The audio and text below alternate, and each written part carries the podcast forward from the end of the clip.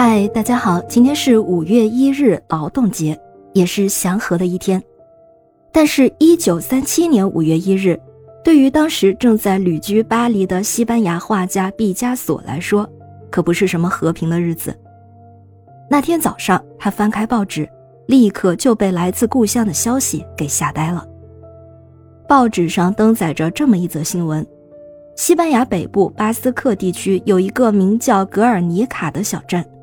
在星期一的市集日，附近村庄的居民都前往这个小镇买蔬果、鸡鸭和手工品。下午四点半，太阳忽然失去光芒，不是被乌云遮住，而是大批的德国轰炸机遮蔽了天空，飞机往下俯冲，恐怖的尖叫声吓得一只公牛四处奔逃。炸弹落下，爆炸开花，居民纷纷躲进屋子，但一批又一批炸弹接连而来，楼房崩塌。镇上一片火海，居民逃向镇外的树林，却被飞机的机枪扫射。攻击持续了超过三个小时，屠杀才结束。德国为什么要攻击西班牙的这个小镇呢？这是因为1936年西班牙大选，人民选出了左派政府，右派弗朗哥不承认选举结果，并且得到了德国希特勒和意大利墨索里尼的军事支持。英国和法国却选择袖手旁观。虽然西班牙共和政府得到各国志愿军的协助，士气高昂，但志愿军毕竟不能和德国的正规军相比。德军收到弗朗哥政府邀请，是把西班牙人民当靶子来打，练习各种战术。这场西班牙内战造成了四十万人死亡，而格尔尼卡就是其中的牺牲品。毕加索自己本来就是支持共和政府的，他在一九三七年这一年的年初还专门创作了十八幅连环式的石刻画，题目就是《弗朗哥的梦和谎言》。他还把画作收益都捐给了共和政府。这系列画作一度被复制成传单，空投到弗朗哥的占领区，所以毕加索看到新闻之后感到非常气愤。这一次轰炸格尔尼卡。是近代军事行动中第一次把手无寸铁、毫无防卫的平民当作军事目标来攻击。毕加索把一肚子的怒火都宣泄在了画纸上。他本来已经接受了西班牙政府的委托，要创作一幅巨画，准备在巴黎世界博览会的西班牙馆展示。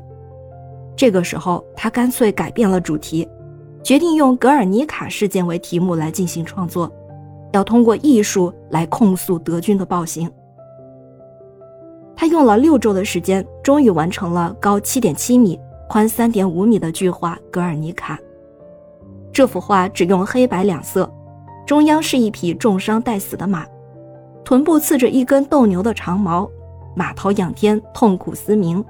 四周有赤裸惊恐的女人、支离破碎的尸体、高举双手绝望呼救的妇人。还有抱着孩子悲痛狂吼的母亲，让观者仿佛身在熊熊烈火的战争地狱。这幅《格尔尼卡》问世后，果然引起了各方热议。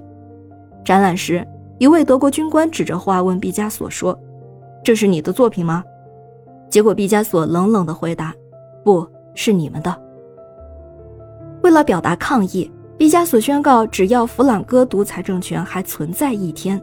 这幅《格尔尼卡》就不回到西班牙，所以这幅巨画从1939年后便收藏在纽约现代艺术博物馆，并且在世界各地展出。直到1973年毕加索去世，这幅画都无缘回到西班牙。到1981年的时候，弗朗哥政权倒台六年之后，西班牙恢复了民主共和，这幅《格尔尼卡》这才回到马德里的普拉多美术馆。后来移到了索菲亚王后国家艺术中心。毕加索一生创作了许多惊世杰作，而其中最伟大的作品应该就是这幅《格尔尼卡》。